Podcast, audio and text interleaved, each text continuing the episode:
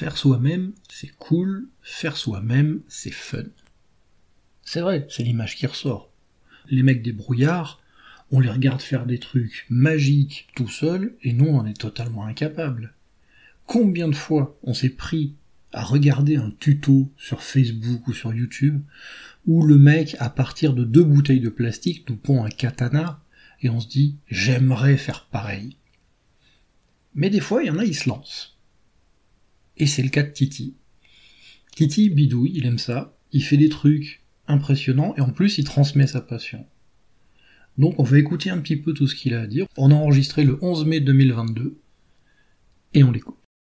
Aujourd'hui, j'en reçois Thierry, qui est connu sur Twitter sous le nom de Titi Moby, qu'on retrouve régulièrement sur Twitch. Bonjour Thierry.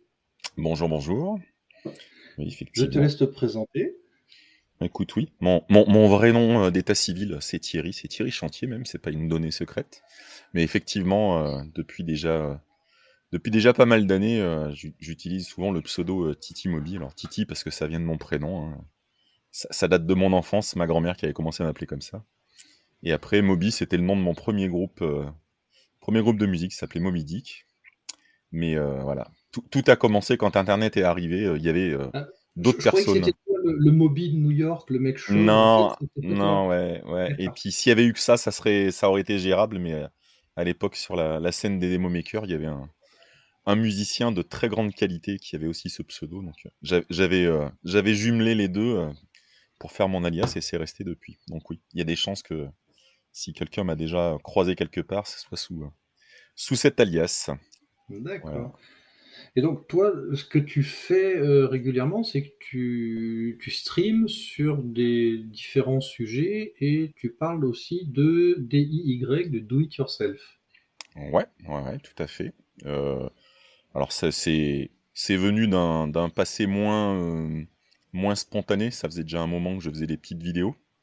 Euh, ça date de pas mal de choses que je faisais euh, avec Mixtin, la petite euh, organisation sur Lyon avec laquelle on, organise des ateliers pour les enfants autour de tout ce qui est numérique. Et je m'étais mis à faire des vidéos en me disant, ben, c'est bien quand on fait un atelier, on arrive à réunir 20, 30, 40, 50 enfants, mais bah, une vidéo YouTube, potentiellement, ça peut, ça peut aider beaucoup plus de monde, voire pas que des enfants. Ça, je l'ai découvert en cours de route mais j'étais pas trop live, c'est quand même un peu intimidant de se lancer sur le, sur le live. Et puis, ben, comme tout le monde, euh, ben, je me suis pris le confinement. Hein. Et c'est à partir de là que je me suis dit, il faut, faut, faire quelque chose, sinon je vais devenir dingo. Donc j'ai commencé par faire mes vidéos YouTube parce que c'est ce que je faisais. Je me suis dit, oh, c'est dommage de ne pas avoir un côté plus, euh, on va dire, plus, plus réactif. Et je me suis mis, effectivement, à, avoir des lives sur, sur Twitch. Euh, au début, ça devait s'appeler ConfiNews, je crois. Euh, et puis, il y a un moment donné, on n'était plus confiné, puis il fallait peut-être passer à autre chose. Donc, j'ai appelé ça calme comme à la maison.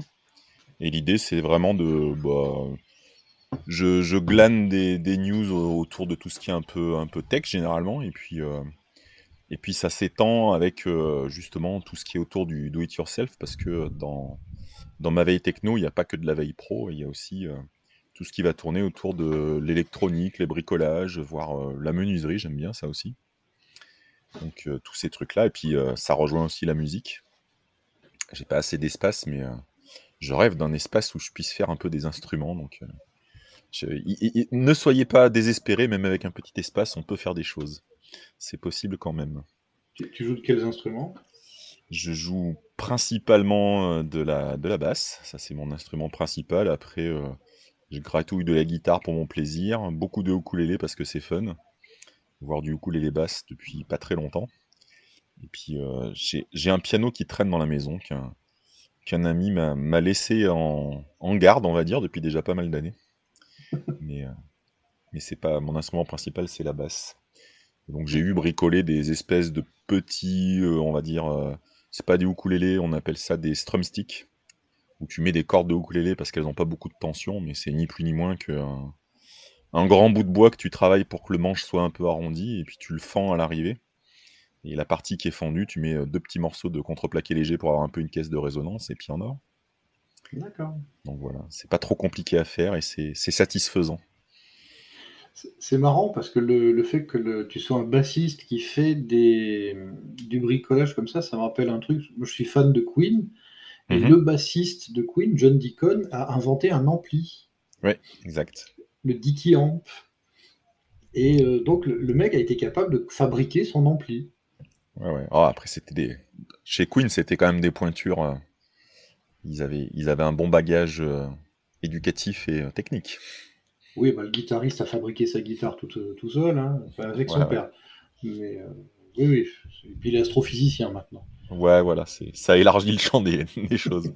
Ça commence à faire du bricolage de gros niveau, euh, l'astronomie. Oui, quand tu es au niveau galactique, c'est que ouais, tu as, un certain level quand même. Non, moi je suis plus, beaucoup plus humble, hein, on n'en est pas là. Non, c'est le, le côté pouvoir faire des choses, choses moi-même. Donc c'est vrai que j'ai plutôt pas mal fait de. À la maison, j'ai fait pas mal de petits meubles, des aménagements pour ma femme qui, euh, qui a pas mal de loisirs créatifs aussi. Donc j'ai fait des rangements, des trucs comme ça. Je trouve que c'est assez. euh, ça sort pas mal de, mon métier qui est. On en a peut-être pas parlé, mais euh, voilà, je suis lié au, monde de l'informatique au sens large. Et euh, de se prendre un truc où il n'y a pas d'écran, où c'est juste tes mains et un objet, je trouve ça euh, très satisfaisant en fait. Donc euh, c'est aussi euh, un outil de relaxation, le do-it-yourself, je le conseille pour ça. Ça vaut une séance de méditation des fois. C'est pas mal. Rien ne vaut une bonne séance de rabot électrique pour se détendre. Ouais. Ah, je suis plus euh, le contact du bois, tu vois. Moi, je vais, ça va finir par des heures au, au papier de verre euh, ou à la râpe à bois pour commencer à dégrossir. Et puis, euh, tu passes la main sur ton bois pour savoir ce que tu sens comme forme et tout. Je trouve que c'est pas mal ça. Il y a un petit côté un peu organique dans tout ça. C'est vrai, c'est vrai. J'en ai fait un tout petit peu quand je retapais ma maison. Et euh, oui, c'était. euh, je, je récupérais des poutres brutes et il fallait bah, les rendre un peu plus jolies avant de les, les poser. Quoi. Donc, Ouais, bien sûr. ouais, ouais, Il y a déjà du boulot. hein. rabotage, ponçage, euh, découpe. Ouais, ouais, c'est sûr, c'est C'était agréable.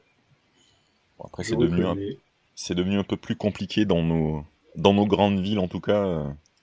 L'accès au bois, euh, au sens euh, vraiment bois, ça devient compliqué puisque les, les différentes grandes surfaces de bricolage maintenant, euh, c'est plutôt de l'aggloméré ou des trucs qui ont été recomposés. Donc c'est pas déjà Ouais. c'est pas la même qualité de bois et puis c'est pas ça se travaille pas pareil ou voire beaucoup moins. C'est il y a des tas de choses que tu peux plus faire. Donc c'est vrai que c'est devenu c'est devenu plus compliqué. Il faut avoir accès un peu à une à une scierie ou à un espace où il y a des gens qui peuvent te fournir un peu du bois, du vrai bois que tu puisses que tu puisses le travailler vraiment quoi. Ouais. J'ai j'ai eu essayé des trucs avec euh, des, des contreplaqués, tu peux faire des trucs, mais c'est pas. Le médium, le médium, t'arrives encore à faire un peu des, des meubles, des choses comme ça, t'arrives un peu. euh, Mais ça s'effrite, donc ça, tu peux pas trop le travailler, quoi. Ouais, c'est puis euh, tu, tu fais le meuble que tu ne démonteras euh, qu'une seule fois et que tu ne Non, ouais, ça c'est sûr. Ouais, là, il n'y a pas de deuxième chance, là. c'est- Oui, c'est ça. Puis c'est lourd le médium, je trouve. Ouais. c'est- Ouais, c'est très très lourd. Ouais, c'est. Ça, ça fait son poids. Ça fait son poids. Donc, ouais. Et le... Oui, pardon. Non, non, je disais juste le côté do it yourself, ça a plutôt commencé par des choses très manuelles. euh, Très manuelles, ouais. Un peu Et tu arrives à, organiser ça en termes d'espace, c'est-à-dire le, bah, ça réclame des outils qui prennent de la place. c'est- C'est assez compliqué. euh, j'ai la chance d'avoir un assez grand garage. J'ai une maison en pleine ville. euh, donc j'ai un sous la maison, j'ai directement mon garage, donc c'est assez facile d'accès. Mhm. Mais après un garage, c'est comme euh, c'est comme chez tout le monde, on y range plein de choses. C'est pas facile d'avoir un, un espace vraiment dédié. Donc je, je travaille généralement avec des choses que je sors, que je vais monter sur ma terrasse, sur mon jardin, tu vois. C'est mais oui, oh, ça se fait avec le temps. Faut éviter les cambriolages. Ça m'est arrivé aussi. euh, Ça fait 15 ans que je suis là. Ça m'est arrivé une fois. C'est pas très agréable. Ah, tu, oui. tu prends ton temps pour accumuler des outils un peu de qualité, et puis bon, ben, un jour, il n'y en a plus.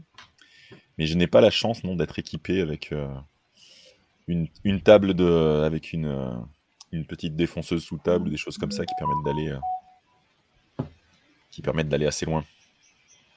Je comprends, je comprends. Désolé, j'ai mon téléphone que je n'ai pas mis en mode silence. T'es bon pour le laisser passer et l'assumer, ou le couper au montage. J'hésite, surtout vu ta remarque, vais-je la laisser? Eh ouais, ouais. On verra, on verra. Euh, Donc ouais, le, le do-it-yourself a commencé par ça, et puis, euh, et puis après, il y a beaucoup de choses qui sont venues se mélanger, à la fois euh, bah, le, le, le monde technique, ça c'est une chose, et puis il y a le côté, euh, comme je disais, avec, euh, avec Mixtine qui m'a qui m'a qui m'a aussi amené à un autre type de do it yourself parce que, heu, je trouvais que les ateliers qu'on faisait, c'était très bien. On fait pas mal de choses avec, Scratch, enfin des choses qui sont assez assez classiques. On fait aussi des activités déconnectées. Mais, mais je trouvais qu'il manquait un petit truc et puis en 2000, alors ça devait être 2015 ou 2016, il y a les Anglais qui se sont lancés dans le projet, Microbit où ils ont euh, créé de toutes pièces un petit, une petite carte programmable avec des petites LED, des boutons. En fait, le minimum matériel, mais qui soit intéressant à programmer simplement derrière. Et ils ont balancé ça à un million d'écoliers, je crois, un truc comme ça. Mais mhm. c'était assez ouvert, donc euh, j'avais réussi à rentrer un peu dans les discussions euh, dans ce milieu très british. Et ils ne comprenaient pas pourquoi un Français s'intéressait à tout ça. Euh, et, ça a fini de toute façon, ils savaient très bien qu'ils allaient le diffuser de manière plus large, donc j'ai eu la chance d'avoir les, premières petites cartes microbits euh, hors d'Angleterre. Et en fait, ben, en commençant avec ça, je me suis intéressé à l'aspect, on va dire, plus électronique de la chose, en me disant, bah c'est bien de faire ça avec les enfants, mais euh, qu'est-ce que je peux leur montrer de plus intéressant? Qu'est-ce que moi je peux faire? Et donc là, je me suis mis à mélanger un peu des choses autour de tout ce qui était Arduino, enfin tout ce qui était euh, petite carte microcontrôleur qui existait à l'époque. c'est vrai que moi j'avais entendu parler des Arduino, j'allais te demander la différence entre Microbit et Arduino, je voyais pas trop le. Alors Arduino existe, euh, c'est antérieur hein, aux, cartes euh, Microbit. Microbit est vraiment conçu comme un outil éducatif, donc c'est déjà autosuffisant pour beaucoup d'activités. Ça, mmh tu as une petite grille de, de 5 LED par 5 LED, donc ça te permet, mine de rien, avec ça, tu peux afficher euh, l'équivalent de petits emojis, en fait. Tu as, beaucoup d'expressivité, mine de rien, en 5 par 5 déjà. Tu as des boutons, donc tu as une interaction euh, physique. Et mmh puis, ils ont rajouté euh, à l'intérieur un, un accéléromètre qui te permet de détecter les mouvements de la carte. Et notamment, un truc très simple que je fais souvent, c'est capable, si tu le, si tu le scotches sur une, sur une chaussure ou sur une cheville, c'est capable de détecter de manière assez fiable, en, tout cas ils ont mis du logiciel qui aide à l'intérieur, le fait que tu marches. Donc tu peux faire un compte pas euh, assez facilement. Et puis le dernier truc sympa qu'ils ont dedans, c'est qu'il y a un petit module euh, qui, est censé fonctionner aussi en Bluetooth, mais je l'utilise pas souvent parce que c'est plus compliqué, mais qui marche en, mode radio et qui peut communiquer d'une carte à l'autre. Donc tu peux imaginer des petits jeux euh, entre, bah, entre, entre les enfants, quoi, entre les, donc c'est c'est à la fois tout intégré et en même temps après tu peux l'étendre, mais tu peux l'étendre de manière moins évidente qu'une carte Arduino qui elle est pensée pour, euh, bah, pour à la base du prototypage électronique. Donc tu as, l'accès à, à, beaucoup d'entrées-sorties sur ta carte pour brancher plein de, capteurs, plein de, plein de choses plus, on va dire plus élaborées. Mmh. Et surtout à la base les cartes Arduino, ben, je sais qu'il y en a qui sont, qui sont fans de ça et qui maintiennent qu'on peut apprendre ça aux enfants, mais c'est quand même à la base, euh, ça se programme dans un dérivé de, langage C. Et euh, c'est un petit peu, la marche est un petit peu plus haute, là où les cartes microbits sont pensées comme Scratch. Tu peux commencer à les utiliser avec un langage visuel qui permet d'aborder euh, l'algorithmique, la logique et le matériel de manière très, très visuelle et très simple. et après, ils ne se sont pas arrêtés, puisque tu peux, tu peux utiliser aussi MicroPython, qui est un, un dérivé de Python pour tout ce qui est embarqué. Puis Arduino a évolué parce qu'au fur et à mesure, avec le changement des technologies euh, en termes de microcontrôleurs, ils ont, ils ont franchi le cap et maintenant tu peux, tu peux programmer des cartes Arduino aussi avec des langages basés sur Python, sur Rust. Enfin, il y a plein, il y en a pour tous les goûts. Ça sort du cadre des enfants, ça va, ça va plus loin. Il y avait TinyGo, je crois, tu dont tu m'avais parlé une fois. Ouais, j'ai fait, fait pas mal de choses avec ça parce que je connaissais pas beaucoup le langage et puis euh, c'est vrai que le do-it-yourself du côté électronique m'a permis aussi d'aborder des domaines, euh, même pour moi, de manière un peu ludique. Mhm. Donc, euh, aborder un nouveau langage, ben, par exemple, quand j'ai voulu m'intéresser à Go, je me suis intéressé au côté, euh, d'abord au côté embarqué avant d'utiliser le, langage, même dans le cadre du boulot éventuellement, mais ça, pour moi, ça rajoute un petit côté, un petit côté ludique au, au moment où tu es en phase d'apprentissage de quelque chose. Donc, je trouve que c'est d'une manière générale, je trouve que le do-it-yourself te permet de joindre un peu tous ces domaines en fait. Ça, t'ouvre un peu des portes quand même. Bah, on l'avait vu dans l'épisode avec Akanoa sur l'apprentissage. Je fais un peu de pub. Allez, vous écouter l'épisode mm. avec Akanoa? Et, je peux vous confirmer, voilà, je te disais, j'avais écouté plusieurs épisodes, j'ai écouté celui-là. Je pense que nous aurons bientôt une conversation avec Akanoa sur, euh, sur l'apprentissage et l'éducation. Je me retrouve beaucoup dans ce qu'il a dit. Et puis il y a deux, trois trucs où j'étais moins d'accord, mais effectivement. Et, le, côté ludique de l'apprentissage était quand même très présent dans ce qu'il disait. Bah, parce que bah, les enfants apprennent par, par le jeu. on a le maintenant on a les, serious games, on a ce genre de trucs, et on se rend compte que les gens retiennent mieux quand ils sont ouais, plus détendus, plus. Mmh oui, pour moi, pour moi, ludique, c'est même pas euh, ça. C'est ça sort du. C'est pas pas forcément quelque chose lié au loisir. Hein. Ludique peut être quelque chose lié à une activité euh, plus cérébrale, plus. Euh, c'est c'est un élément qui peut renforcer effectivement un apprentissage, quel qu'il soit d'ailleurs. Hein. Mais oui, oui, oui. Et le côté ludique, ouais, effectivement, dans le do it yourself, il y a quand même l'aspect où tu te retrouves, suivant le degré de ce que tu souhaites réaliser, c'est valable pour la menuiserie comme pour l'électronique. Hein. Tu vas te, te, plonger plus ou moins loin dans ce qui est nécessaire d'apprendre. Et du coup, suivant ta volonté, bah, tu... Toi, on, tu me demandais la différence. Par exemple, Arduino a énormément de choses toutes prêtes que tu peux brancher dessus suivant ce que tu veux faire. Mmh euh, j'en sais rien. Par exemple, tu veux faire une petite station météo, tu vas prendre une, tu peux prendre une carte euh, Arduino. Tu peux prendre une carte où il y a déjà tous les capteurs dessus. Tu branches. Tu as un peu de code à faire, mais tu as souvent des exemples et ça va aller assez vite. Et puis de l'autre côté, tu peux t'intéresser à individuellement chacun des capteurs et puis euh, aller creuser sur, euh, je sais pas, la réponse électronique qui correspond à un capteur de température, pourquoi, euh, pourquoi son courant change. Tu peux. La, palette de ce que tu peux creuser, je trouve, est, souvent intéressante dans un projet do it yourself. C'est toi qui fixes en fait le, degré d'apprentissage que tu t'imposes finalement. Mmh et euh, dans tout ce que tu as pu faire euh, en do-it-yourself électronique, c'était uniquement pour le fun ou il y a des trucs qui te servent à la maison? Je sais pas, genre, un peu domotiser la maison et. Euh, Alors j'ai pas domotisé. J'ai pas domotisé. Je suis pas très fan de la domotique en fait. Il y a, peu de choses qui m'intéresseraient à automatiser en fait. Il y a un peu des choses qui sont pas vraiment de la domotique, mais alors, au-delà des, c'est plus des, cartes Arduino, mais il y a des choses quand même dans le do-it-yourself et tout ça l'électronique qui marchent avec les, cartes Raspberry.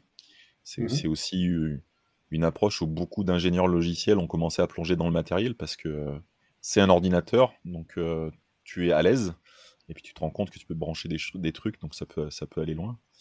Et euh, voilà, c'est plus avec ce genre de choses que j'ai des, des montages que j'ai conservés et que j'utilise. J'ai une espèce de petite station qui me permet de euh, d'écouter un peu de musique, d'avoir la radio et surtout qui est pilotable un peu à distance. On a un grand bureau que, que je partage avec ma, femme pour tout ce qui est un peu nos activités, on va dire, de loisirs. Et c'est sympa d'avoir un peu euh, les playlists et les trucs comme ça, donc j'ai un truc comme ça.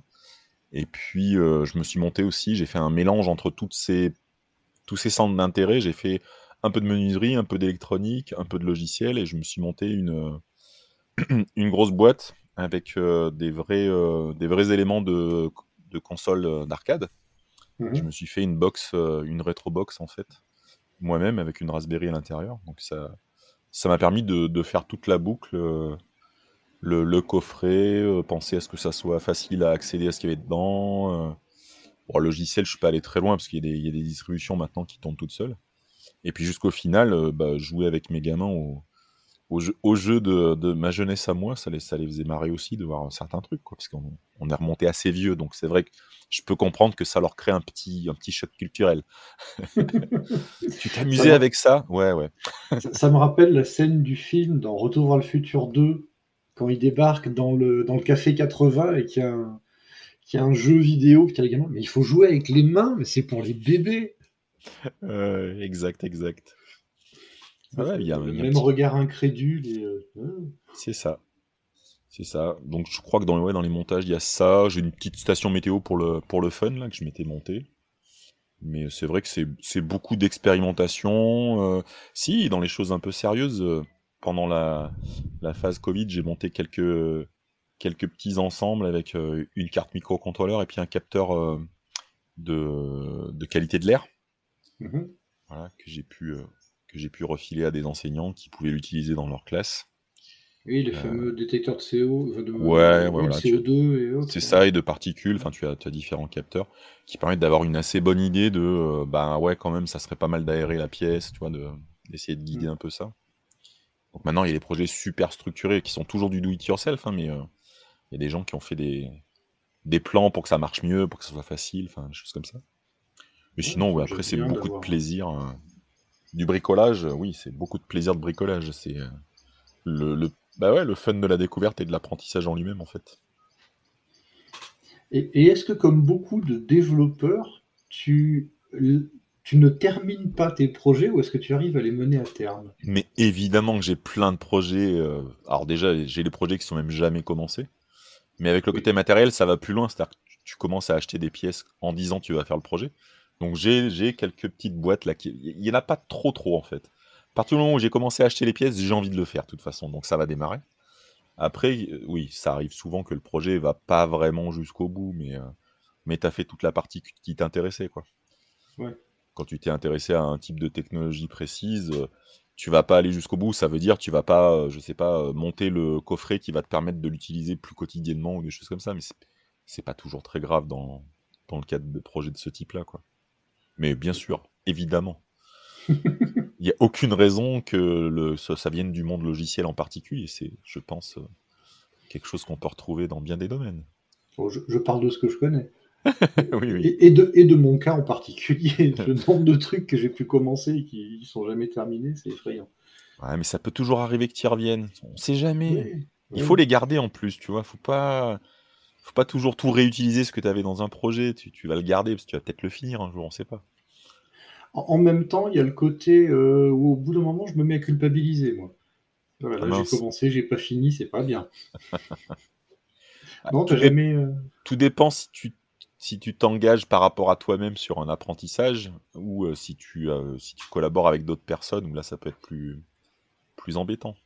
Mais cela, ouais, quand il y a d'autres personnes, généralement ça va plus au bout. Là.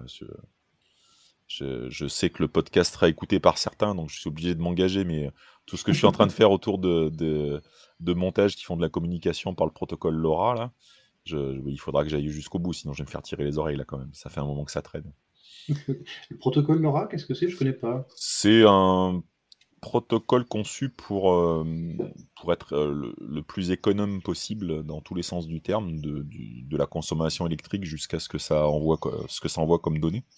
Mhm. Et ça permet de faire de la communication entre, entre devices sur d'assez grosses distances en fait, de, par la simplicité de ce que tu transmets, tu arrives à aller relativement loin. Et c'est ce que tu vas trouver, euh, la représentation, on va dire, la, la plus connue, alors il doit y en avoir deux, tu as The Thing Network, qui est juste un rassemblement en fait de... Tu utilises ce protocole pour communiquer entre devices, certes, mais tu peux aussi communiquer avec des, des boîtiers qui agissent comme des gateways. Euh, mhm. et cette gateway va se charger de faire l'interaction d'un côté avec le protocole LoRa et de l'autre côté avec ce que tu veux comme application sur Internet donc, tu peux imaginer des capteurs qui communiquent de cette façon pour ramener leurs informations à un serveur, enfin des choses de ce genre-là. Et The Things Network, l'idée, c'est d'avoir un espèce de, réseau collaboratif où euh, des gens mettent à disposition une partie de leur canaux de, gateway pour créer un maillage le plus grand possible, mondialement possible. Mhm. Et tu avais un protocole plus commercial qui n'est pas LoRa, mais euh, qui, est dans le même esprit, euh, peut-être qu'il fait du LoRa d'ailleurs, qui s'appelait Sigfox, je crois, qui était poussé par Bouygues en France, il me semble, qui, avait cette même idée d'avoir un protocole le plus simple possible pour que euh, euh, quand, un, appareil qui tourne sur, batterie de ce type-là, le but c'est que il soit le moins actif possible, le moins longtemps possible pour que sa batterie dure le plus longtemps possible. Et donc le moment où tu vas émettre quelque chose, il faut que ça soit rapide. Il ne faut pas que ça soit consommateur. Et donc c'est mhm. cette efficacité-là efficacité qui est cherchée dans les... C'est une technologie radio. Hein. Et c'est ce qui, ce qui est visé, c'est ça, c'est ce ratio de, de petite consommation. D'accord. Ce que je vais te demander après, c'est quel, euh, quel média de transmission tu as sur ce truc-là? C'était c'est du Wi-Fi, du filaire, du. Bah, c'est du radio. C'est un protocole radio, ouais, c'est ça. C'est vraiment, euh, on va dire, t'as le Wi-Fi, t'as le Bluetooth, t'as voilà, as le as le LoRa qui définit qui définit une, une spécification particulière d'émission radio. Ouais. D'accord. Et tu peux interfacer ça avec, euh, avec un, Internet, par exemple, si tu, tu, es loin de, de l'objet, tu te connectes euh, à un serveur, tu envoies l'ordre qui, lui, va le transmettre en, en, utilisant le protocole LoRa pour déclencher quelque chose. Oui, tu, peux, tu, peux envisager des, des, interactions de beaucoup plus grande distance parce que tu es à portée d'une gateway. La gateway se charge de faire ce que tu souhaites faire, même si c'est pour transmettre ça à 10 000 km. Dans l'absolu, tu peux imaginer un système avec un gros bouton qui émet un signal quand tu appuies dessus en LoRa. La gateway, elle répond euh, de l'autre côté de la planète et puis ça va allumer une ampoule. Ça n'a aucun intérêt, mais euh, euh, c'est envisageable. Tu, tu, peux imaginer toutes les transformations de, ce type-là. Ouais. Tu, as, tu as les deux. Tu as le, côté je communique de, de, device en device et puis tu as le côté je sais que j'ai quelque chose de plus large derrière, donc j'ai un, c'est la différence entre t'as le mode peer-to-peer et puis tu as un mode qui est plus euh, un mode réseau plus connu qui s'appellera LoRaWAN dans ce cas-là, qui est vraiment un, réseau plus étendu. Quoi. Mais ouais, voilà, ça fait partie des projets où là, j'ai un peu dit que j'allais faire des choses, donc là, je m'y suis mis, ça a avancé, et, euh, c'est rigolo, je, voilà, je retombe sur de, nouveaux problèmes que j'avais jamais eu jusque-là, j'ai une carte qui est pas avec le même espacement entre les broches, il y a un autre format, je savais dans l'absolu qu'il y avait un autre format, mais je savais pas que j'allais avoir une carte de ce type-là, donc j'ai rien qui va. Mes câbles ne vont pas, mais tout, mais c'est pas grave, on va trouver des solutions. C'est là où c'est, c'est là où le rigolo euh, arrive. Il va falloir que ça marche quand même. c'est le côté satisfaisant, c'est quand tu as un problème et que tu arrives à le surmonter derrière. Ah, ça, j'ai réussi. Exactement. C'est pour ça que c'est pas toujours important que tu ailles jusqu'au bout. Tu, tu vas rencontrer de toute façon des problèmes. Euh, bon, alors, je suis pas du tout électronicien, donc forcément, je commets des boulettes. J'apprends mmh. au fur et à mesure, mais. Euh, et donc, tu vas, voilà, as cette satisfaction d'avoir appris quelque chose, d'être passé outre et d'avoir réussi à trouver.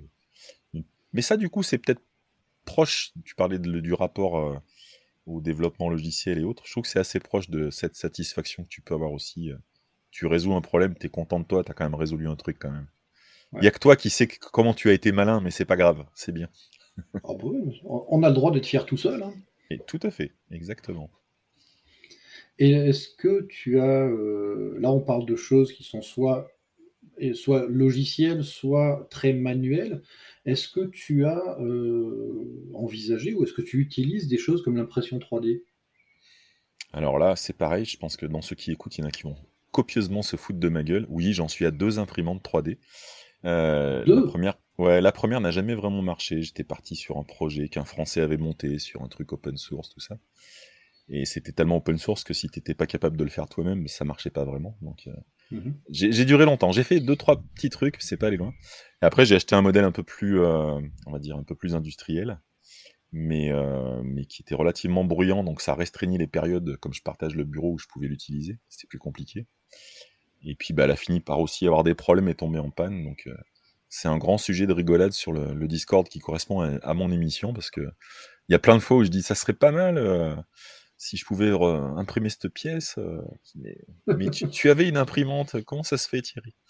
Donc oui, et c'est aussi un domaine qui est intéressant aussi dans le do-it-yourself parce que euh, là, pour résoudre un problème, tu peux avoir une grande satisfaction euh, à avoir un ensemble de pièces qui vont vraiment résoudre un problème de ton, de ton quotidien sans qu'il soit très très compliqué en fait. Ouais. ouais. mais ça te force à soit à modéliser toi-même la pièce que tu veux, et là il faut bah, faire de la modélisation 3D, soit il faut passer des heures à trouver le bon modèle. C'est un peu euh, ce que je disais tout à l'heure, sur, même sur les, sur les montages aussi électroniques. C'est-à-dire que tu vas avoir, euh, effectivement, tu vas avoir plusieurs degrés de. Tu peux aller de plus ou moins loin, quoi. Et euh, je pense que dans l'impression 3D, c'est exactement ça. C'est-à-dire que aujourd'hui, tu as quand même énormément de partage de modèles préexistants. Mmh Donc pour que ça, ça corresponde vraiment à ton besoin, tu as quand même la nécessité, je pense, de savoir éditer un petit peu ces modèles préexistants. Mais déjà, en retouchant de l'existant, tu peux déjà faire beaucoup de choses. Et effectivement, après, ce qui je trouve intéressant, j'ai passé plus de temps à apprendre à modéliser qu'à réellement imprimer, du coup, au final. J'ai suivi des cours en ligne, et mais c'est passionnant. Enfin, je veux dire, c'est un monde que je ne connaissais pas vraiment. Et d'apprendre à, faire de la modélisation 3D, euh, c'est euh, de savoir que tu es en train de créer une représentation d'un vrai objet que tu es en train de penser, qui, qui va répondre, je sais pas, tu veux mettre euh, justement un montage électronique de tel format, ça va te servir dans tel cadre. C'est pas mal. J'ai beaucoup de modélisation, j'ai peu de réalisation. J'ai quelques petits. Ma phase où j'ai fait pas mal de, de, petites euh, réalisations de robotique, là, j'avais. J'avais fait un peu, un peu d'impression, et puis quand l'imprimante est tombée en panne, j'ai découvert que le carton plume et un bon cutter, c'était pas mal aussi ça m'a permis de, pallier à ça. Une question qui me vient comme ça, une question de gros noob de base. Est-ce que tu penses qu'on pourrait utiliser des technologies d'impression 3D pour faire des circuits imprimés? Est-ce que ça se fait déjà? euh, Je sais pas. Euh, pour faire des circuits, euh, tu vas pas trop trouver. tu, vas pas trouver de l'impression au sens de ce qu'on a aujourd'hui avec du dépôt de matière, des choses comme ça. Tu vas peut-être plus retomber sur le monde plus classique de la, de la CNC, de la commande numérique, où tu mmh vas avoir des, des machines capables de effectivement de faire un objet qui est un objet 3D aussi, mais par tu poses un, bloc de matière et ça va retirer de la matière jusqu'à faire la forme que tu cherches.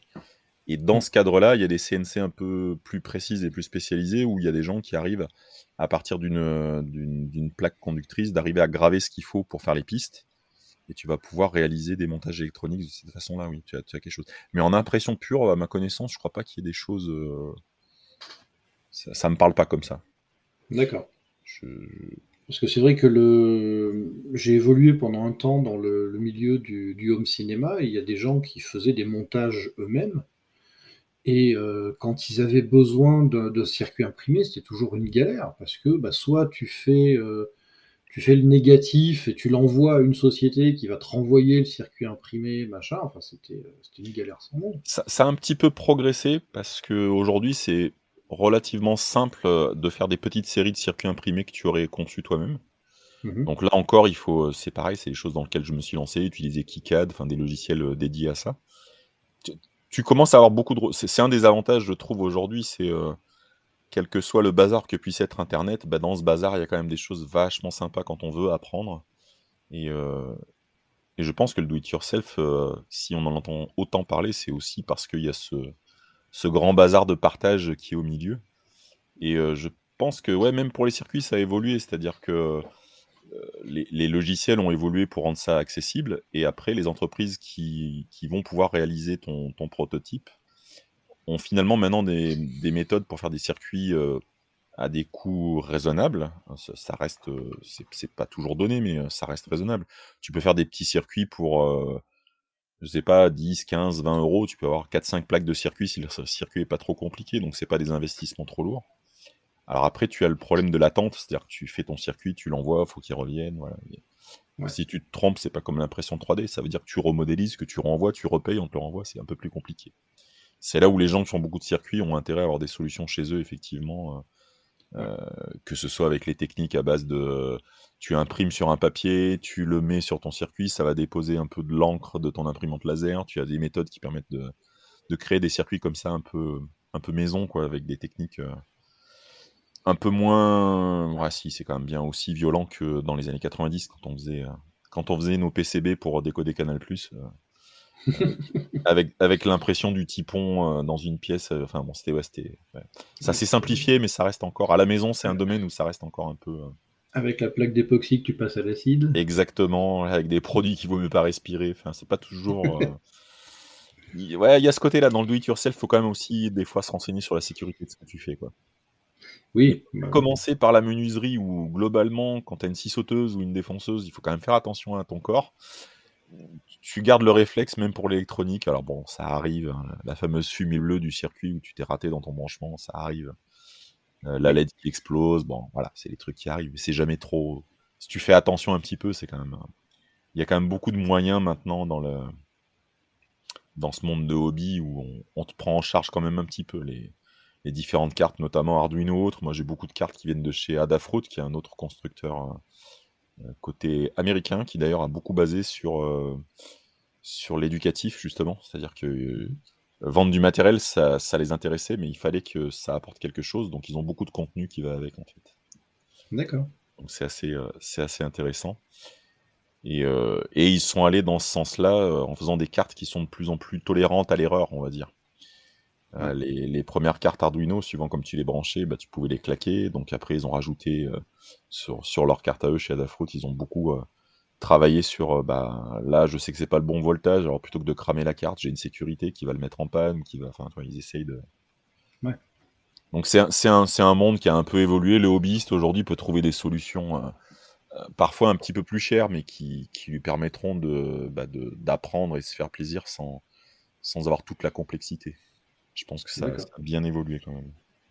je me rappelle, moi, quand j'étais gamin, j'avais des trucs, on appelait des plaques lab, je crois, ces espèces de plaques blanches où tu, tu enfichais tes composantes pour faire ton circuit avant de le faire définitivement pour le tester. tu as, toujours des, des, plaques de prototypage comme ça, c'est euh, pratique. Effectivement, avant de, de, faire un montage définitif, tu as besoin de tester plein de choses. Euh, ou alors de, de, tester plusieurs idées aussi, ça peut être ça aussi. Mhm. Et comme souvent, ce qui va te coûter le plus cher, ça va être la carte avec le microcontrôleur. T'as pas une carte pour tous tes projets, tu, vas quand même la jongler entre plusieurs projets. Et le fait d'avoir des plaques de ce type-là pour essayer des choses, c'est pratique. Donc ça existe toujours, c'est peut-être pas exactement la même forme que tu connaissais, mais euh, oui, oui, ça existe toujours, heureusement. Avec des câbles enfichables qui ont des côtés mâle-femelle suivant ce que tu assembles. Ça te permet de tester des choses, euh, des choses plus facilement. Et puis maintenant, il y a des, formats. Euh, le petit nom, ça doit être Stema ou un truc comme ça, qui sont très proches de la simple prise en fait. Où vraiment, tu as mhm. euh, trois ou quatre broches avec un détrompeur. Euh, tu as plusieurs, euh, plusieurs prises de ce type-là sur ta carte que tu programmes. Et puis tous tes différents capteurs ou actionneurs qui existent sur le marché ont des versions avec ce genre de, de prise qui te permettent de, voilà, de même pas avoir cette angoisse du branchement. Ça peut faire peur aussi. je parle même pas de la soudure, parce que là, il y a des gens qui sont terrorisés à l'idée de souder souder, souder n'est pas, n'est pas si complexe que ça. Il faut prendre le temps. C'est aussi une source de méditation pour moi. Quand je soude, ça me fait le même effet. Faut, faut pas trembler, quoi. Voilà, faut pas trembler, il faut prendre euh, le temps d'acheter du matériel correct. Enfin, il y a des choses comme ça. Mais c'est vrai que ces solutions-là, bah voilà, c'est. Euh, je trouve que c'est un monde qui a beaucoup évolué et qui permet aux gens de, de différents niveaux ou suivant les envies qu'ils ont, de quand même réaliser des, des projets sympas, quoi. Beaucoup d'efforts de ce côté-là. Et est-ce qu'il existe des... Qu'on fait beaucoup de choses en simulation. Est-ce qu'on peut simuler des montages électroniques sur, euh, sur ordinateur Là, je mets une résistance, je mets un truc, tu, cliques sur le bouton, tu vois ce que ça donne. Pour des montages simples, ouais, je connais deux trois, deux, trois projets qui permettent ce genre de choses. Euh, et c'est effectivement pas mal d'avoir un simulateur qui t'évite et qui t'évite aussi l'appréhension. Des fois, c'est aussi bête que ça. Hein, mais, euh, oui, la, peur de griller un composant. exactement. Donc, tu, as quelques solutions qui existent. Après, les... quand ça devient plus complexe, euh, les outils de simulation seront presque aussi compliqués que le, que le projet lui-même. Donc, pour un amateur, ça perd son intérêt. Euh, mais après, oui, tu vas trouver des solutions de type MATLAB qui vont te permettre de faire de la simulation très poussée suivant les domaines. Oui, tu as des choses maintenant. Mais même de manière simple, c'est vrai qu'il existe deux, trois, alors, il y a beaucoup de choses avec les cartes microbit parce qu'elles sont simples et qu'il y a beaucoup de. À commencer par la fondation microbit, ils ont, euh, quand tu as l'environnement graphique de programmation, sur ton écran, sur le côté, tu as, une, tu as visuellement une carte et euh, pour beaucoup de choses, elle, saura déjà euh, réagir comme, comme ta vraie carte. Donc, tu peux déjà commencer à avoir une première approche sans même avoir le, le matériel. Et il existait, mais je crois qu'il n'existait plus, un simulateur qui faisait un peu d'Arduino chez alors maintenant, ça a dû atterrir dans les mains de Autodesk, où ils ont eu pendant longtemps beaucoup d'outils très éducatifs sur leur gamme 1, 2, 3, qui permettaient de mhm. découvrir bah, un peu d'électronique, un peu de modélisation et tout. Ils en ont encore, mais c'est vrai que plus ça va, plus leurs outils deviennent euh, c'est par abonnement, il n'y a plus rien pour les hobbyistes. C'est vrai qu'ils ont un peu. Euh, voilà. Donc, euh, comme toujours, il faut essayer de se rabattre vers des solutions open source qu'on peut soutenir différemment, sans vendre un rein pour bah, faut être honnête, moi, le peu que j'ai fait pour des, modélisations de circuits électroniques, j'étais très content d'avoir KiCad et, et, pas devoir payer euh, un Eagle ou un truc comme ça qui me coûterait 5 euh, ou 600 euros par an. Euh, j'ai pas, j'ai clairement pas ces besoins-là. C'est pas, c'est pas raisonnable après. Il manque un peu ça. Il y a eu un peu une phase dans le. On perd un peu le côté hobbyiste chez beaucoup d'éditeurs, notamment logiciels, aujourd'hui, je trouve. Ouais. D'accord. Voir que ça pourrait être un projet euh, pour des jeunes qui veulent apprendre à coder, tu leur fais coder un logiciel pour les jeunes qui veulent apprendre à faire de l'électronique. ça peut être un très bon projet, effectivement. Euh, c'est effectivement un bon projet. Bon, on avait euh, le, jeune, le jeune anglais Josh, qu'on avait reçu à Mix IT, qui avait, qui avait conçu EduBlocks, un, un logiciel pour apprendre à coder Python en, mode bloc, justement, pour pas avoir à mhm. taper toutes les commandes. Euh, donc ouais, il y a des jeunes qui se lancent dans des gros projets de grosse envergure, des fois, ça fait, ça fait plaisir. Ça fait plaisir. tu me dis coder avec des blocs. Quand j'ai commencé ma vie professionnelle, j'avais, je travaillais sur un, un enfin, je sais pas si c'était un langage, un environnement de développement qui était à la souris, où tu, tu faisais du drag and drop avec tes structures logiques. Ça s'appelait Centura, je crois, si je me souviens bien. Ah, même dans le monde pro, il y a eu pas mal de, effectivement, Et, de, euh, Et tu, mettais tes if, tes while, tes machins, et après tu, tu tapais juste tes noms de variables. Grosso Ah, mais je vois bien. Je vois bien. Bah, dans les célèbres et connus, tu as eu l'environnement de- des machines Next qui est comme ça aussi. Vous Ouais. avez un- tout un environnement de développement assez sophistiqué à base de, de blocs et de logique de relier ces blocs pour faire ce que tu souhaitais faire. Mhm. D'accord. Non, ça- Mais c'était marrant de voir ce truc-là utilisé pour développer un produit commercial. Ouais, ouais. En, en pas trop trop vieux, il y avait aussi toute la plateforme Delphi qui permettait ce genre de choses aussi. Qui était, Ah, qui, Delphi. qui était quand même assez, assez visuel pour la peine euh, dans, dans ce que tu réalisais. Tu me, tu me renvoies à mes années d'étudiant en parlant de Delphi. Euh, moi, c'était pas trop mes années étudiants. Oh, bah, c'était en 97 pour moi. Ouais. Mm. J'ai commencé à travailler déjà. Oh là là. On n'a pas tant d'écart que ça. Non, non, c'est vrai, c'est vrai. Mais je suis parfaitement dans la cible de, de gens comme Benjamin quand il fait ses talks sur euh, les techniciens et les, les ingénieurs développement après passer 50 ans. Je, je précise Benjamin Marron, pas moi. Benjamin Moron, pardon. Tout à fait, tout à fait. Oui, oui, oui. Ça en fait des Benjamins. Qu'est-ce que c'est bien, ces Benjamins. Oh là là. Je suis pas sûr, hein, parce qu'il y en a certains, ils sont bizarres. hein. Ah mince. Mais oui, et le petit aparté, effectivement, hier j'étais au Human Talk à Lyon et Benjamin a donné son, son sujet sur les, les... le fait d'être dev après 50 ans. C'était très intéressant, moi j'ai beaucoup aimé. Et en plus, cette espèce d'animal a collé ma photo sur un slide, donc je lui en veux beaucoup. C'était une marque de respect infini. Et- Ou une manière de se moquer, faut voir. Ah mince. Les vieux, il fait un, un mur des vieux, il y en a qui font un mur des cons, lui il avait fait un mur des vieux. Moi, je vais, peut-être guetter les différentes fois où il donne ce talk pour voir si j'apparais un jour quand même. Je vais faire attention alors. Tu fais bien de me donner l'indication. Je lui, je lui suggérerais, je lui suggérerais. Bien, bien entendu. Bien entendu. Pas de problème. Non, mais c'est comme, c'est comme pour le reste. Le do it yourself, c'est une solution pour les gens euh, qui prennent de l'âge aussi. euh. Les expériences permettent de faire beaucoup de do it yourself. Plus on a abordé de sujets, plus on est à même de réaliser par soi-même des, des choses aussi. Eh oui, oui, oui. Il n'y a pas que les enfants que ça concerne. Oui, oui, oh bah, on peut éduquer les adultes, ça peut pas leur faire de mal, hein, des fois. Non, non, il y en a, il y en a que ça leur ferait même beaucoup de bien. Oui, oui, oui. Je pense à quelques commerciaux en ESN qui pourraient apprécier une bonne formation de développement pour arrêter de vendre un projet en 4 jours. En faudrait voir, peut-être proposer des, des ateliers comme ça, euh, ça, ça- ça perturbe beaucoup les. Mais je, je pense qu'il y a quelque chose à faire dans le, dans le monde justement logiciel. euh, c'est souvent de- des gens qui ont perdu le rapport au matériel et euh, faire des ateliers très do it yourself. Je pense que ça permettrait de, de renverser un peu certaines situations. Ça pourrait faire des ateliers sympas. Je vais, je vais lancer, voilà, je vais me lancer dans une carrière de, de coach. je vais trouver un domaine où on fera des ateliers comme ça. Bah tiens. Mais c'est, ça peut être, euh, ça peut être intéressant. hein. Les, les fameuses ouais. cartes programmables, là, j'en avais eu une série où j'avais été invité à Europython et on avait fait un atelier où le, le badge de la conférence était un badge programmable, pareil avec un, éc- un écran qui était en fait des LED 8 par 8 ce coup-ci. Mhm. Et euh, c'était donc ça, se passait à Bâle et c'était un, c'était un, un, un maker suisse qui avait fait ce badge euh, des Chipous, quelqu'un de très très bien.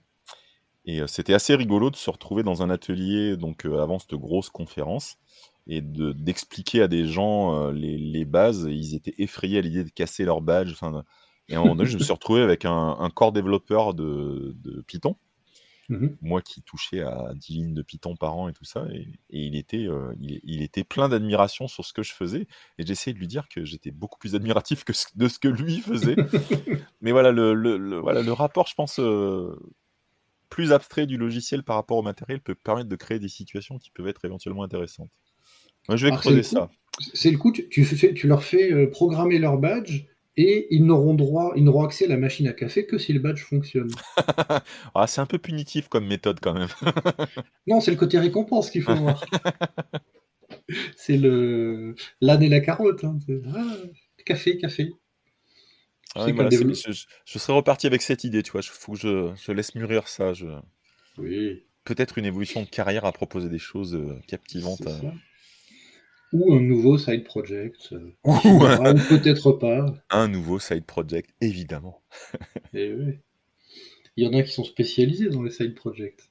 Ouais, il y, en a qui en font leur alias même des fois. Ouais. Oh, je vois pas du tout de qui tu veux parler. Non, non, non. C'est quelqu'un qui parle régulièrement de subtweet, je crois. On peut lui faire un sub-podcast, voilà, du sub-podcasting, voilà.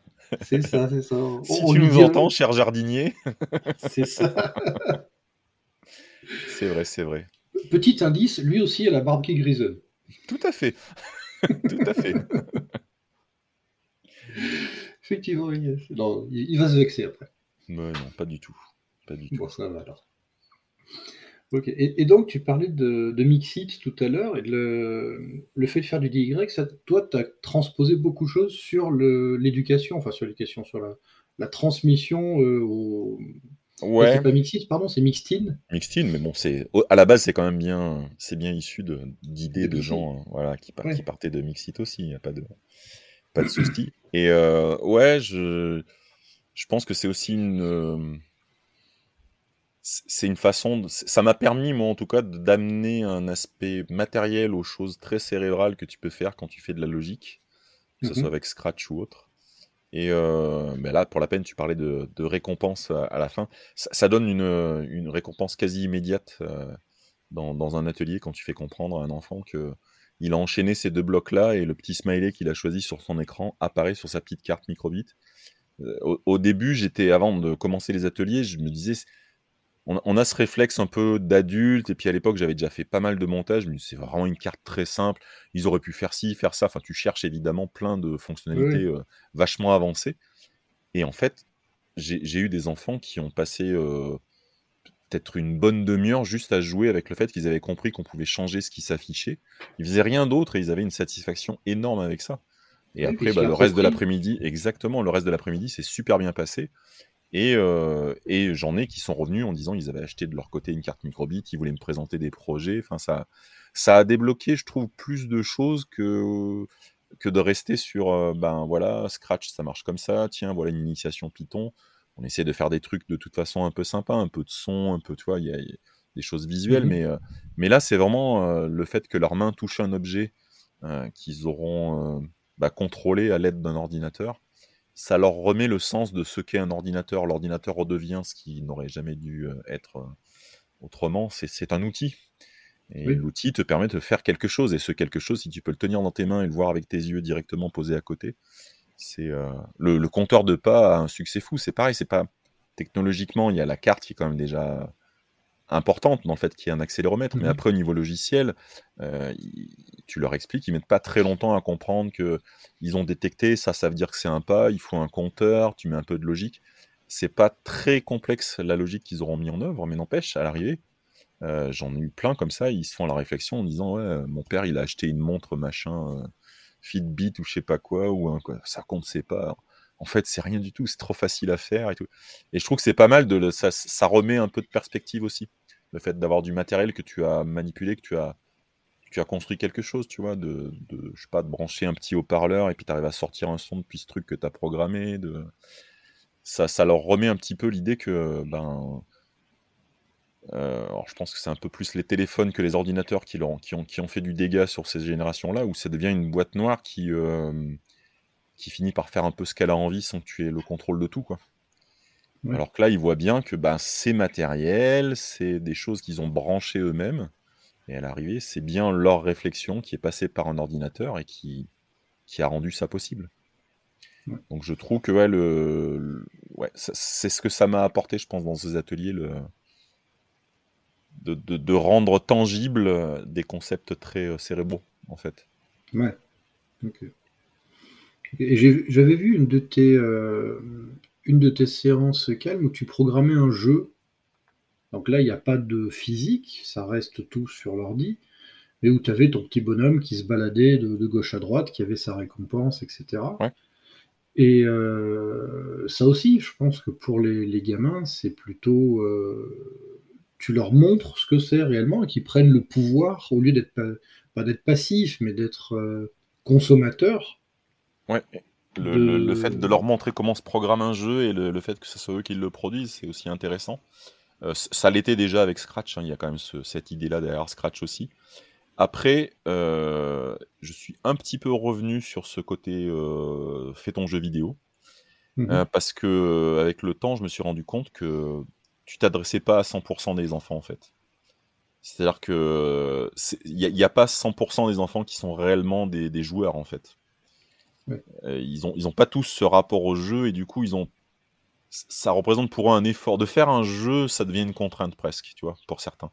Alors pour ceux pour qui ça marche, c'est génial, c'est un super outil. Euh. je pense que tu devais parler de l'émission où j'avais parlé de Arcade, euh, Arcade Make Code. C'est un des dérivés de ce qu'ils ont utilisé pour la microbit, mais là, c'est tu as une petite console purement, au départ, purement visuelle sur ton écran que tu programmes, tu fais des jeux. Et là encore, le matériel existe, c'est-à-dire que tu peux transposer ton jeu sur un vrai matériel physique et voilà, pour ceux qui étaient intéressés par le côté jeu, on est allé jusqu'au bout. Euh, je leur ai montré, j'ai deux trois, deux, trois, notamment la paille gamer qui vient de chez Adafruit, qui est faite pour ça. De savoir qu'ils avaient programmé un jeu, qu'ils y avaient joué sur un écran, qu'ils pouvaient le partager avec des copains parce que c'est partageable, mhm. mais qui pouvaient aller jusqu'au fait de le mettre sur, un, sur une console de jeu. Ça devient une console de jeu, le montage que tu leur montres. Euh, ouais, là, pour, pour, pour les enfants qui sont très joueurs, c'est. Euh, c'est très salutaire de, leur montrer qu'ils n'ont pas à attendre et consommer ce qu'on leur pousse. Ils peuvent mhm. aussi être, euh, être acteurs du truc. Quoi. Après, ils sont pas tous dans cette optique. Je me souviens, mon, fils, il y a quelques années, était fan de Minecraft. Ah, le grand classique. Et j'avais essayé de lui montrer comment installer un serveur Minecraft sur un Raspberry. Oui. Donc il avait regardé, il a fait Ouais, Ouais, mais c'est voilà, c'est heureusement euh, que chaque enfant a sa, a sa sensibilité là-dessus. Et puis, euh, bah, comme on le dit à chaque fois qu'on fait nos petits ateliers euh, le but c'est pas que tous ces enfants, on n'a aucune envie qu'ils deviennent tous développeurs. Ou enfin, c'est pas c'est pas du tout le but. C'est juste d'avoir cette idée de, bah, ils, peuvent être acteurs. ce sont des objets autour d'eux qui, qui, peuvent être très intéressants, mais il faut s'en méfier puisque d'autres humains ont mis des intentions dans ces objets à leur place. Et euh, le fait qu'ils en prennent conscience, je pense, est déjà important. C'est déjà pas mal. Donc euh, voilà, ça peut être. Euh, il y en a certains, effectivement. J'ai eu des enfants qui savaient monter des serveurs Minecraft. Pour autant, ils étaient perdus devant Scratch. La logique, ça leur parlait pas. Enfin, tu vois, Oui, c'était deux, trucs différents. Ça permet de varier, mais effectivement, ça reste du principe. même si c'est logiciel, ça, ça, reste du do-it-yourself dans le sens où le jeu que tu aimes, euh, auquel tu aimes jouer, bah, tu vas pouvoir installer un serveur à toi, tu vas pouvoir. Euh, ouais. pas mal de choses à faire là-dessus. Mais, cette, éducation aux outils dont tu parles, euh, je me demande, je pense qu'il y a certains adultes qui, qui pourraient l'avoir. On a souvent le cas des personnes qui sont pas à l'aise avec le, avec l'outil informatique et qui vont voir un fait divers et ouais mais les réseaux sociaux c'est de la merde. Bah. c'est court et sans appel. Et à chaque fois que j'entends ça, moi j'essaye de leur expliquer que non, le réseau social en lui-même, c'est pas de la merde, c'est un outil. C'est comme ton couteau, il peut te servir aussi bien à étaler le beurre sur ta tartine qu'à euh, faire du mal à quelqu'un. C'est le fait que ça devenu des, c'est, tout est devenu des, produits de consommation, euh, dans le sens où euh, ben même quand tu achetais à une époque, quand tu achetais ton ordinateur, même les premiers PC, il fallait quand même t'intéresser un tout petit peu à ce qu'il pouvait y avoir dedans. Euh, sinon, tu n'étais pas sûr de ce que tu achetais vraiment, donc tu, il y avait mm. un petit peu de cette curiosité qui a relativement vite disparu. quoi. Euh, et d'autant plus maintenant, euh, il, y a plus ce besoin de mobilité, donc ça va être téléphone et portable, et même, les, enfin, voilà, même un laptop, ça devient une boîte noire aussi. Mm tu, perds ce rapport. C'est pour ça que les Raspberry, c'est génial, quoi. Tu mets ça dans les mains d'un gamin, d'abord, d'abord il prend peur. Je peux le tenir, je peux le tenir. Et après, tu peux leur montrer, dis, bah voilà, euh, ton ordinateur, bah voilà. Ça, c'est ce qu'on appelle le processeur, c'est ce petit carré tout bête. Euh, ça, c'est ça qui va faire. Ça va être ta vidéo, là, tu as le son, tu vois. ça, tu sais ce que c'est, c'est un port USB, tu as déjà vu, tu veux brancher ton clavier. je trouve qu'effectivement, c'est des, beaux outils de, découverte pour ça. Ouais, ouais. C'est toujours, euh, toujours marrant en fait de, de se rendre compte qu'ils évoluent à côté d'un monde invisible. Tout à et fait. Quand, et quand tu leur montres le, bah, ce qu'il y a, tu lèves le voile, alors t'en as qui vont s'en ficher, mais t'en as quand même qui vont avoir le regard euh, je comprends. Ouais, ouais. Je découvre, je comprends, et là ça vaut le coup finalement de, Ah, de bah, les- là, leur passer des trucs parce que tu les aides finalement.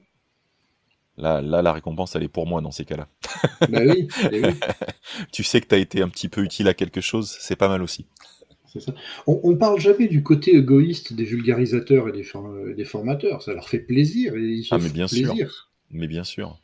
Je- dans, dans toutes les heures que j'ai passées, c'est peut-être beaucoup de boulot, tout ce que je fais entre la chaîne, les lives et tout, mais c'est c'est évident que s'il n'y avait pas cette satisfaction de se dire qu'on a partagé quelque chose qui a pu servir à quelqu'un, oui, il y a, il y a- heureusement qu'il y a cette satisfaction. euh, dans ton petit coin, tu es satisfait, tu te dis, Bah, peut-être qu'il y a une, deux, trois, quatre, dix personnes qui, à qui j'ai pu apporter un petit, un petit quelque chose. Quoi. c'est ça, c'est ça. Parce moi, plus- quand je, pub- quand je publie le podcast, je regarde les audiences et quand je dépasse les 40, je suis heureux. Mais exactement, on a tous nos petites satisfactions. Il n'y a pas de, il y a pas de petites choses. Il y a pas de. Et tu sais pas. Peut-être qu'il y a un podcast une fois sur les 30, 40, 50 personnes, et il y en a peut-être un, ça va lui apporter un truc euh, dans sa vie, dans son quotidien, son boulot, j'en sais rien. Tu, tu, tu te dis qu'en tout cas, tu as proposé quelque chose. Après, euh, l'avantage, c'est qu'on l'impose pas. S'il veut pas écouter, s'il veut pas voir, il le fera pas. C'est pas grave. Mais ouais, ouais, c'est toujours. euh, bah, voilà, tout le monde tire de la satisfaction finalement. C'est le, le côté intéressant du, du truc. C'est le, tu, tu aides quelqu'un et toi ça te fait plaisir, donc au final tout le monde est gagnant. Exactement. Et donc, si vous écoutez ce podcast, que vous êtes sur la région lyonnaise et que vous voulez avoir cette satisfaction, venez rejoindre l'équipe de Mixtine. On peut toujours trouver une petite place pour vous, n'hésitez pas. ne soyez pas timide. Nous avons eu beaucoup de timides qui sont repartis très contents. Voilà. Que vous soyez jeune ou vieux, Exactement. pas de Exactement. discrimination, on accepte tout le monde. Aucune. Aucune. Voilà. Bon, bah, je crois que le message est passé. Si- Oui. Si je peux vous ramener une personne, je serai heureux, j'aurai Voilà. fait Tu mon vois taf. Voilà. Voilà, voilà. c'est comme ça que ça marche. ok, bah écoute, je te remercie pour euh, tout ce partage. Mais merci pour cette invitation. C'était très Je agréable. pense, euh, je pense qu'on a fait un éventail assez large de tout ce que tu pouvais euh, pratiquer comme activité autour de faire soi-même. On va le franciser pour, euh, C'est bien, c'est bien, ça marche aussi. en, en mémoire de Jacques Toubon. Seuls les vieux comprendront. J'a- J'avais, j'avais un blog à une époque qui s'appelait Fais-le toi-même, ça me faisait rire. Il y a que moi que ça faisait rire, mais c'était bien. Fais-le toi-même. Parce que do it yourself, ça allait pas, mais voilà. Oui, oh, il y en a même qui avait traduit le slogan Nike en juste fais-le. Ouais, ça passe, ça passe. Ça passait, c'était bien. Bah, écoute, donc merci beaucoup pour, euh, pour ce partage. Je mettrai toutes les coordonnées de tes différents médias euh, dans le résumé du, du podcast. Et puis euh, j'invite euh, tous ceux qui écoutent à aller faire un petit tour sur euh, les, ces médias et également sur Mixteam pour, euh, pour apprendre tout simplement. On passera tout ça. Voilà. Merci Thierry. Merci beaucoup. Au revoir. Encore merci à Titi pour cet épisode vraiment intéressant à enregistrer, j'espère qu'il le sera tout autant à écouter. Dans le prochain épisode, on parlera cinéma avec Christophe Chaudier. À bientôt.